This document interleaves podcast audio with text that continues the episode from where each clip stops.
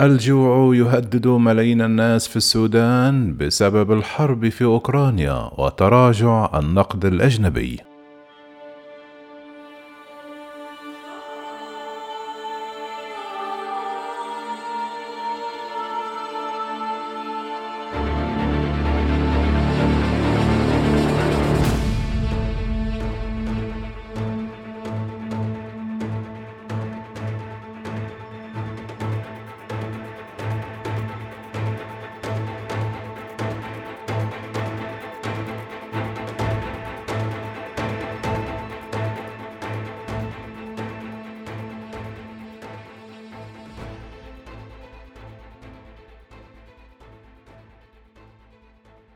يهدد شبح الجوع ملايين السودانيين في ظل الاضطراب الاقتصادي وارتفاع الأسعار وقلة المحاصيل بسبب ندرة الأمطار بالإضافة إلى الحرب في أوكرانيا وتراجع الدعم الأجنبي بحسب وكالة رويترز.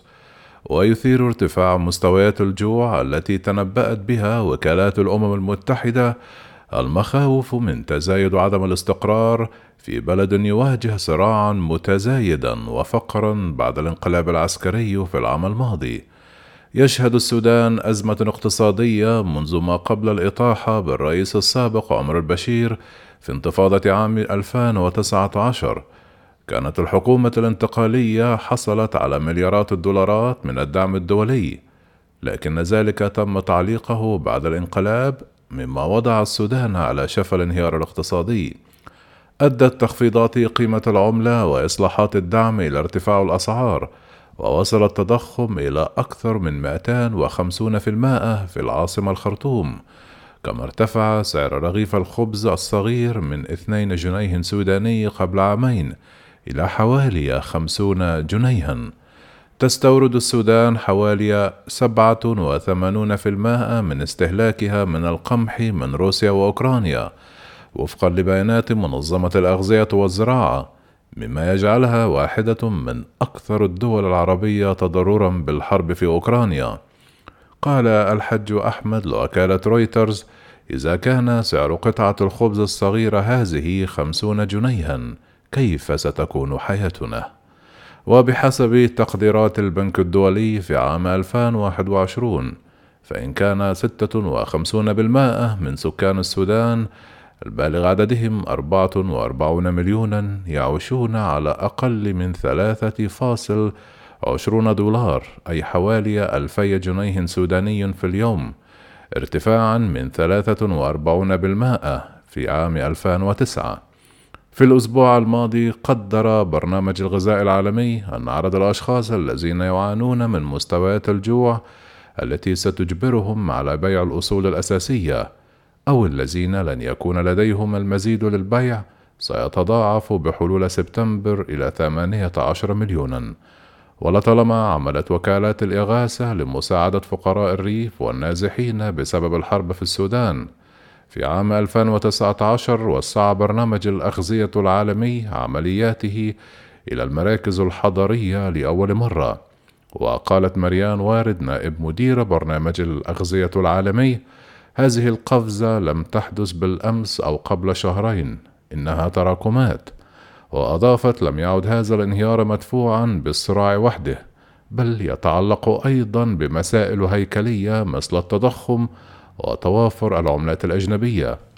يقول الخبراء إن التضخم يجعل المزارعين غير قادرين على تحمل تكاليف مستلزمات الزراعة مثل البذور والأسمدة والوقود بالإضافة إلى الاضطرابات المتزايدة في بعض المناطق الزراعية وندرة هطول الأمطار في بعض الأماكن وهطولها بغزارة في أماكن أخرى.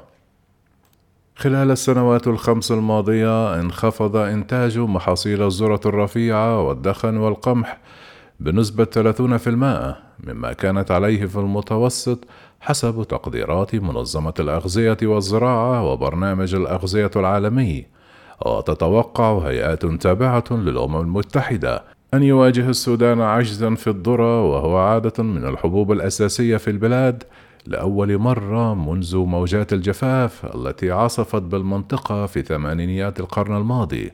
كما قال أحد المتعاملين أن الأسعار تضاعفت في الأشهر الأربعة الماضية ولم ترد وزارة المالية والزراعة على طلبات وكالة رويترز للتعليق.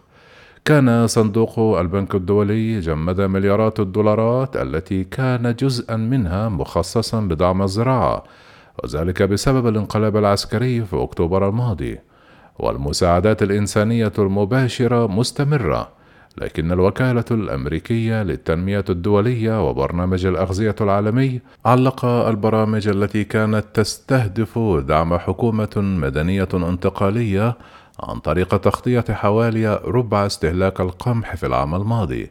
ويقول برنامج الأغذية أن مخزوناته من الغذاء في السودان ستنفد بحلول مايو آيار في غياب تمويل جديد.